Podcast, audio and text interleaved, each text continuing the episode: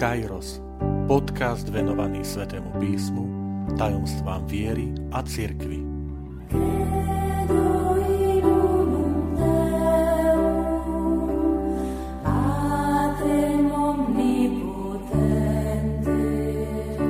Sedemdesiata piata časť Posolstvo Ježišových slov z kríža. Vitajte pri počúvaní tohto podcastu – Volám sa František Trstenský, som katolícky kňaz, farár v Kešmarku a prednášam sväté písmo na Teologickom inštitúte v Spišskom podradí.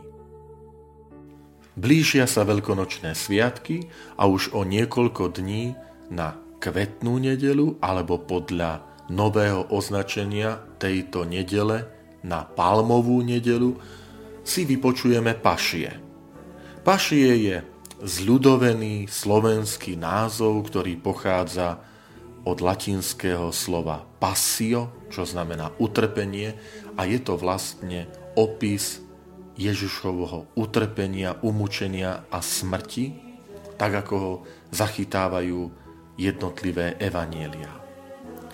Potom ešte raz si tieto pašie vypočujeme na Veľký piatok.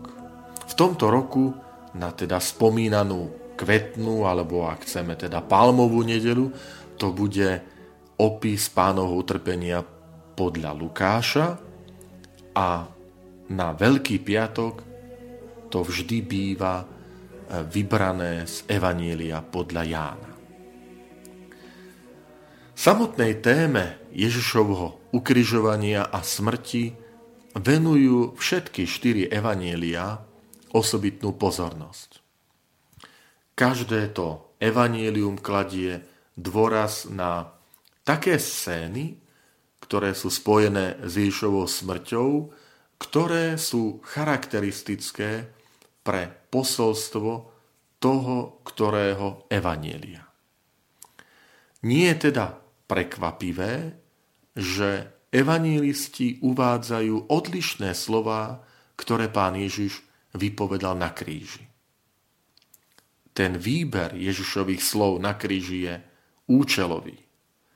Totiž um, teologické chápanie kríža a Ježišových slov na kríži je spojené s, tou, s tým pohľadom na Krista, jeho účinkovanie a poslanie, tak ako ho ten, ktorý evangelista chcel zachytiť.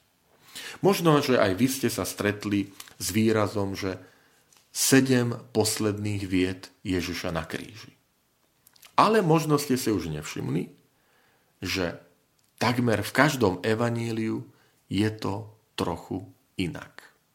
Takže je dobre trošku si teraz otvoriť sväté písmo, zalistovať v Evangeliu podľa Marka, Matúša, Lukáša a Jána a s prekvapením zistíte, že každý evangelista to má trochu odlišné, trochu inak.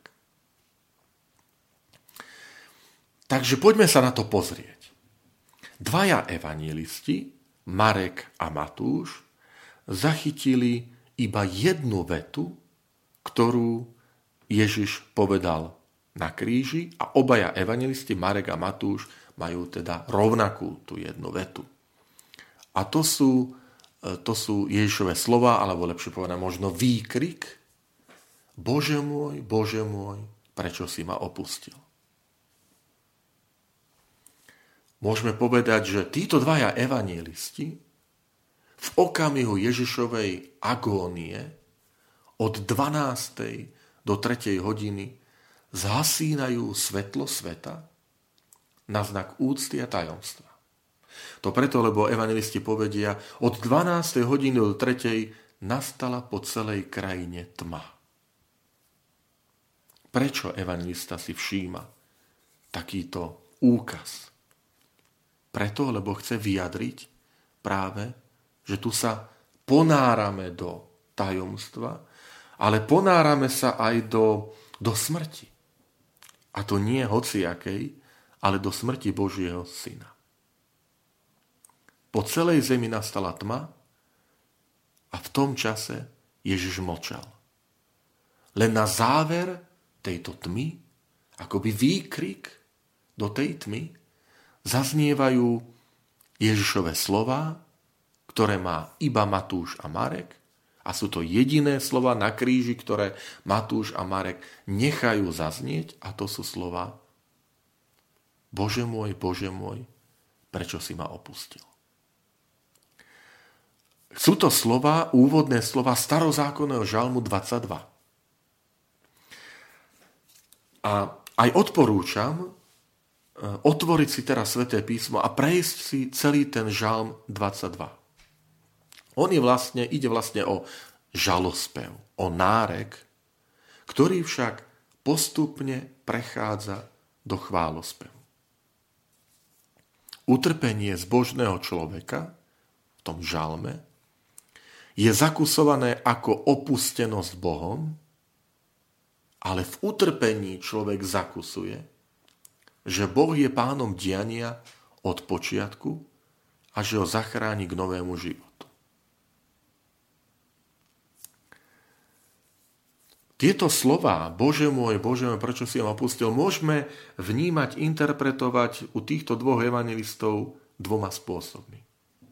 Prvý, že Ježiš sa na kríži modlil, ako to robí zbožný žid v okamihu odchodu z tohto sveta.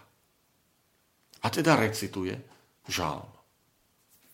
Ale evangelisti zachytili len úvod toho žalmu, ale myšlienka je tá, že chcú povedať, Ježiš sa v okamihu smrti modlí celý žalm, je to žalm odozdanosti, áno, žalospevu, ale ktorý je zároveň prechádza do chválospevu, alebo lepšie povedané, do odovzdanosti toho života eh, nebeskému Otcovi.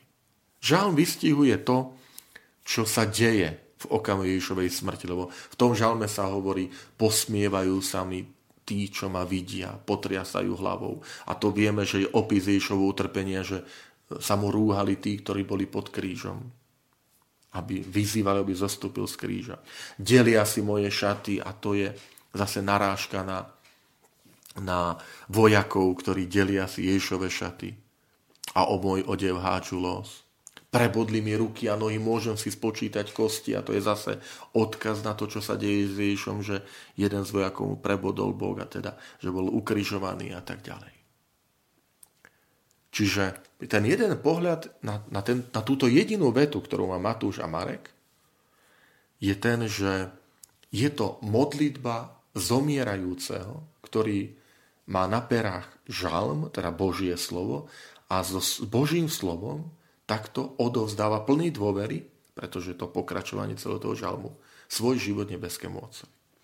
Je ešte aj druhý pohľad, rovnako legitímny a rovnako hlboký, a to je, že Boží syn na kríži e, zažil to, čím prechádza každý človek, noc viery, tú najkrajnejšiu prázdnotu,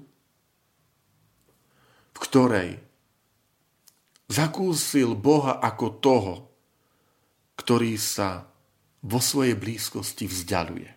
Je to plné paradoxov, ale ako inak hovoriť o okamihu smrti, ak nie práve cez paradoxy.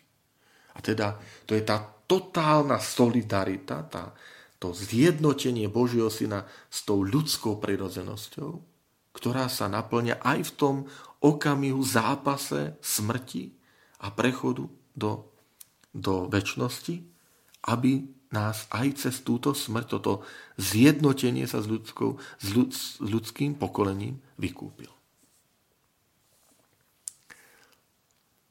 Takže to vám dávam ako aj taký podne nad rozvímanie, že evangelisti Marek a Matúš zachytili iba túto vetu, jedinú vetu vo svojom evaníliu, ktorú Ježiš vyriekol na kríži lebo obaja majú tú perspektívu trpiaceho Krista, opusteného v agónii.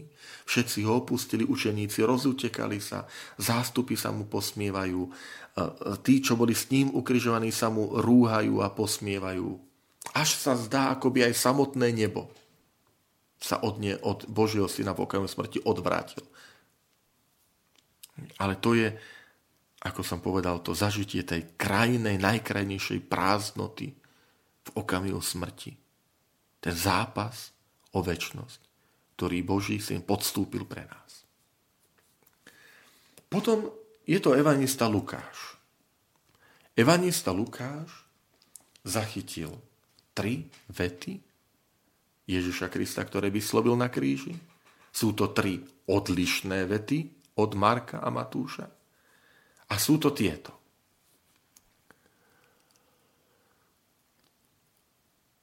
Oče, odpuzím, lebo nevedia, čo robia. Veru hovorím ti, dnes budeš so mnou v raji. A Oče, do tvojich rúk porúčam svojho ducha. Všimnime si, že tie, tie vety odrážajú celé nastavenie toho evanielia. Totiž Ježiš bol ukrižovaný na mieste, ktoré svojim tvarom pripomína lepku. Ježiš pravdepodobne niesol na Golgotu iba to priečné rameno, to vodorovné, pričom zvislé brvno už bolo zarazené do zeme a Ježiša vytiali na toto zvislé brúno a ukrižovali. Na Ježišovú hlavu umiestnili, nad jeho hlavu umiestnili tabuľku s dôvodom jeho odsúdenia. Lukáš ukazuje, že Ježiš na kríži plní to, čo bolo obsahom jeho života. Láska k ľuďom, láska k všetkým, aj k nepriateľom. Evangelium podľa Lukáša sa niekedy nazýva, že to je evangelium milosrdenstva. Mnohé prípady, príklady milosrdenstva, milosrdný Samaritán, e, marotratný syn, kajúca žena, ktoré Ježiš odpúšťa, e, výzvy, buďte milosrdní, ako je milosrdný váš otec, e, práve pochádzajú len z tohto evanília. A teda Lukáš pokračuje v tej línii aj na kríži, že Ježiš nie je iný na kríži, aký bol počas svojho života a počas svojho života nie je iný, ako bude na kríži. Dôležité pre nás. Aby sme aj my takí boli autentickí. Čiže prvá veta je modlitba za svojich nepriateľov. Robí Ježiš na kríži to, čo robil počas celého svojho života. Ježiš odpúšťa, je spasiteľ hriešnikov a všetkých sa ujíma aj tí, ktorí ho nenávidia, aj tí, ktorí sa mu rúhajú. Len pripomeniem, že pri kameňovaní Štefana, skutkov apoštolov a skutky apoštolov sú pokračovanie Lukášovho Evanielia, Štefan sa vyjadruje podobne ako jeho pán.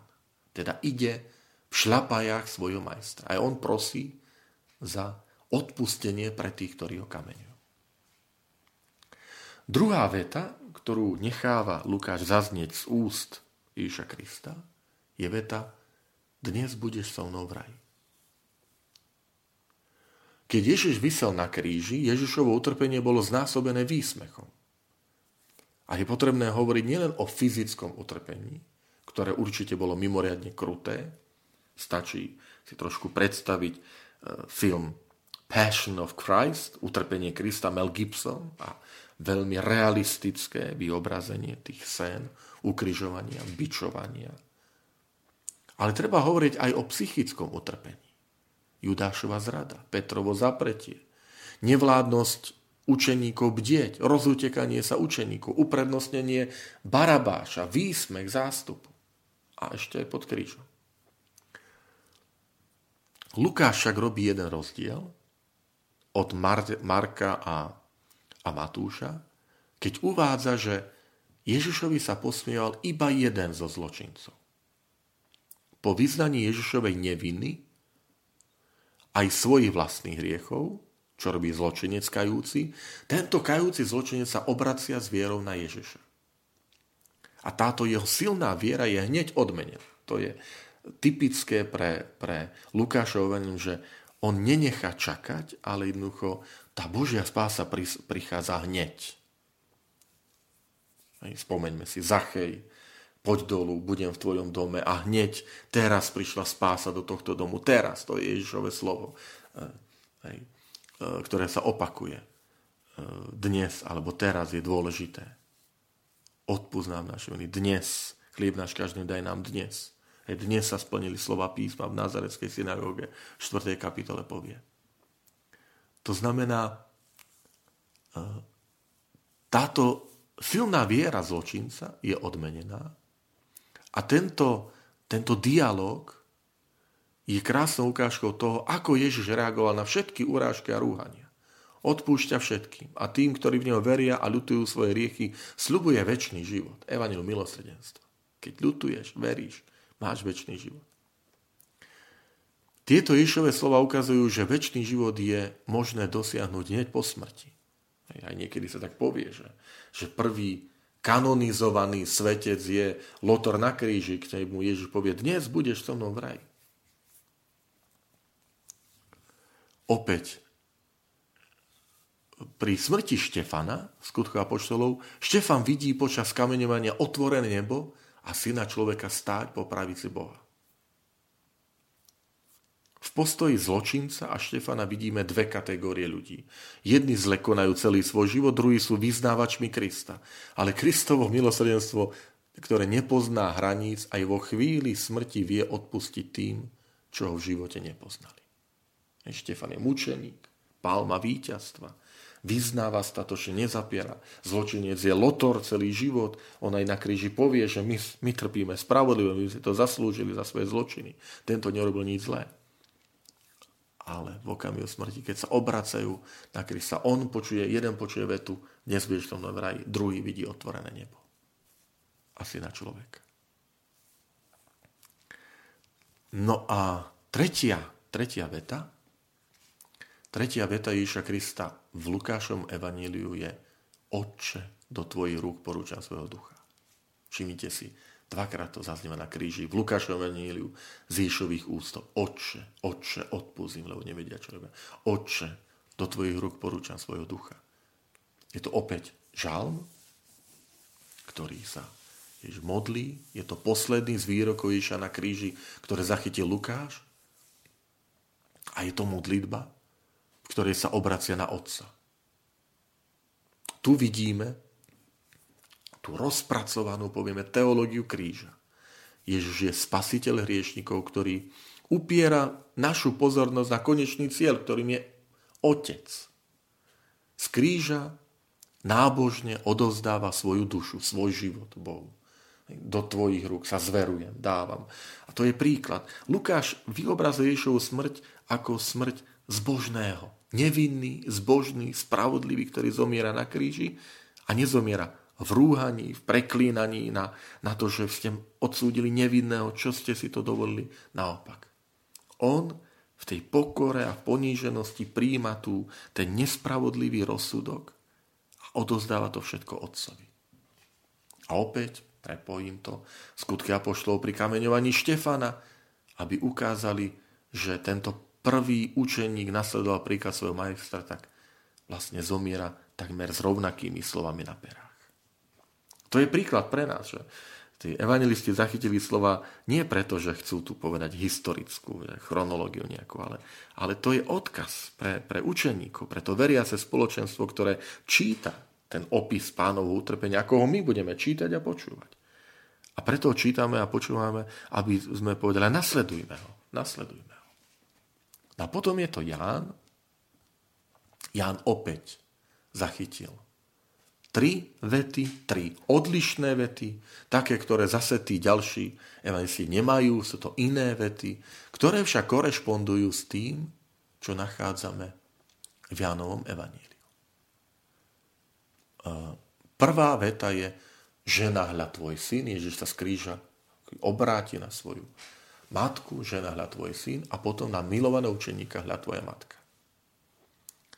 Teda pod krížom stojí učení, ktorý Ježiš miloval a Ježišova matka.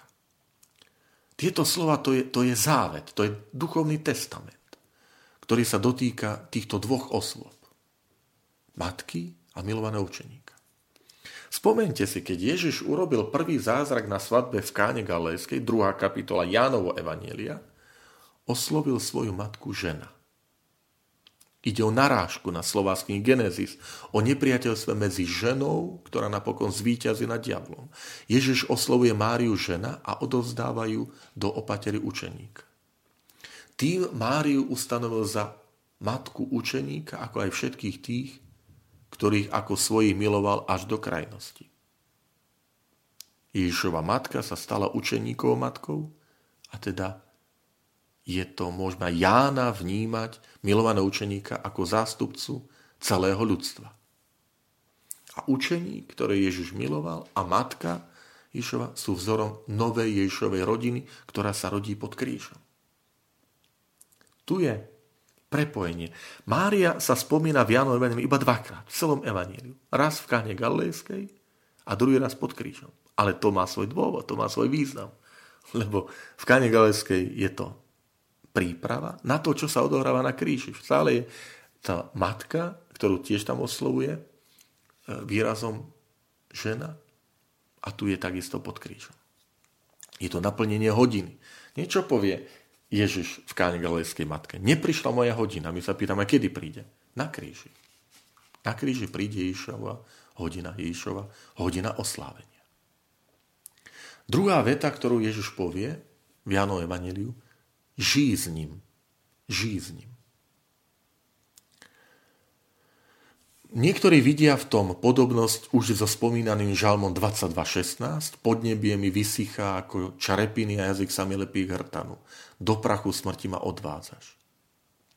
Keď Ježiš povie túto vetu, ním, tak niektorý, jeden z vojakov namočil špongiu, približil ju k Ježišovi k ústam. Niektorí v tom vidia aj snahu o um, také omámenie, omámenie zmyslov.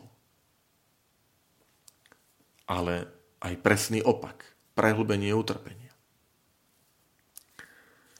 Tu je zaujímavá paralela, ktorú vám chcem ukázať. V starom zákone, v knihe Exodus, v 12. kapitole sme v scéne vyslobodenia z Egypta. Židovský národ je o chvíľku odchádza, je to noc odchodu Izraelitov z egyptského otroctva po, po stáročiach otroctva. Tak tam sa píše v 12. kapitole toto, že keď Izraeliti mali namočiť izop do krvi baránka a pokropiť dvere svojich príbytkov. Izop bola rastlina, ktorá sa používala pri niektorých obradných úkonoch. A teraz čítame v Janovom že vojak namočil špongiu, namočenú teda izopovú žrť trstinu, alebo teda tú palicu so špongiou do octu. Prečo? Lebo Ježiš je tým veľkonočným baránkom. Tým pravým veľkonočným baránkom. A tak ako krv baránka ochránila tých Izraelitov pri odchode z Egypta od smrti a oni idú do slobody pod vedením Mojžiša, teraz je to krv baránka pravého baránka, veľkonočného baránka, Ježiša Krista, ktorého krv zachraňuje od väčšnej smrti. Preto spievame na Veľkú noc ten chválospev. Náš veľkonočný baránok bol obetovaný, preto slávme veľkonočné sviatky s úprimnou radosťou. Lebo ten pravý baránok je Ježiš Kristus. A toto chce ukázať Ježi, Ježiš, je teda Ján, Jánov Evangelium na osobe Ježiša Krista. Hneď v prvej kapitole Jánovho Evangelia je, že Ján Krstiteľ ukáže prstom na, na Ježiša povie, hľa, Boží baránok. Ale to je len začiatok, lebo ten Boží baránok, učeníci ešte nerozumejú, ten Boží baránok bude obetovaný na kríži. A tam oni porozumejú, že ale to je, to je prepojenie s knihou Exodus, vyslobodenie z Egypta. A tu je skutočný baránok, ktorého krv zachraňuje. A napokon je to, sú to slova, je dokonané. Je to posledná veta Ježiša na kríži v Jánom evaníliu. Od začiatku tohto evanília Ježiš kráča v ústrety naplnenia hodiny, toho diela, pre ktorý Ježiš prišiel. Čiže je dokonané nie v tom význame, že už je koniec, nie mu pomoci, ale doslova v grečne je tam je naplnené. Je naplnené. Čo je naplnené? Hodina, pre ktorú som prišiel. Teraz prišla tá hodina, ten okamih, pre ktorý som prišiel. Evangelia spomínajú, že Ježišov nepolámali kosti. To polámanie kostí malo urýchliť smrť odsúdencov, ktorí sa tak už nemohli ako nadvihovať, aby sa mohli znova nadýchnuť a zomierali udusením v rôznych bolestiach. Ježiš však bol už mŕtvy a vojaci mu nepolámali kosti, ale prerazili bok. A teraz si spomente, aké boli inštrukcie v starom zákone pri príprave veľkonočného baránka potom, ktorého opekali a, a jedli na tú veľkonočnú večeru že ho budete jesť celého, nepolámete ho mu kosti. A zase sme pri tom motíve baránka. A potom evangelista povie, že naklonil hlavu a vypustil, vydýchol ducha. A my v tom vidíme ducha svetého, Kristovho ducha. A kto je v tej chvíli pod krížom? Nová rodina. Matka a milovaný učeník. Že to je tá nová rodina, ktorá sa rodí pod krížom. Milovaný učeník, milovanom učeníku sme každý jeden z nás. A, každý, a uprostred toho, tej rodiny, ktorá sa formuje, je Božia Matka. Spomente si na skutky Apoštol, zoslanie Ducha Svetého, kde povedne, po, sa hovorí, že učeníci zotrvali v modlitbách spolu s Ježišovou matkou. Rodiace sa spoločenstvo. To je Lukášova perspektíva skutkov Apoštolov. V Janom Evaníliu to vyliatie ducha sa už uskutočuje na kríži. Na novú rodinu, ktorá sa rodí z Kristovho kríža. Milí priatelia, verím, že aj toto vysvetlenie Išových slov na kríži, tých sedem vied, nám pomôže hĺbšie preniknúť a prežiť veľkonočné sviatky.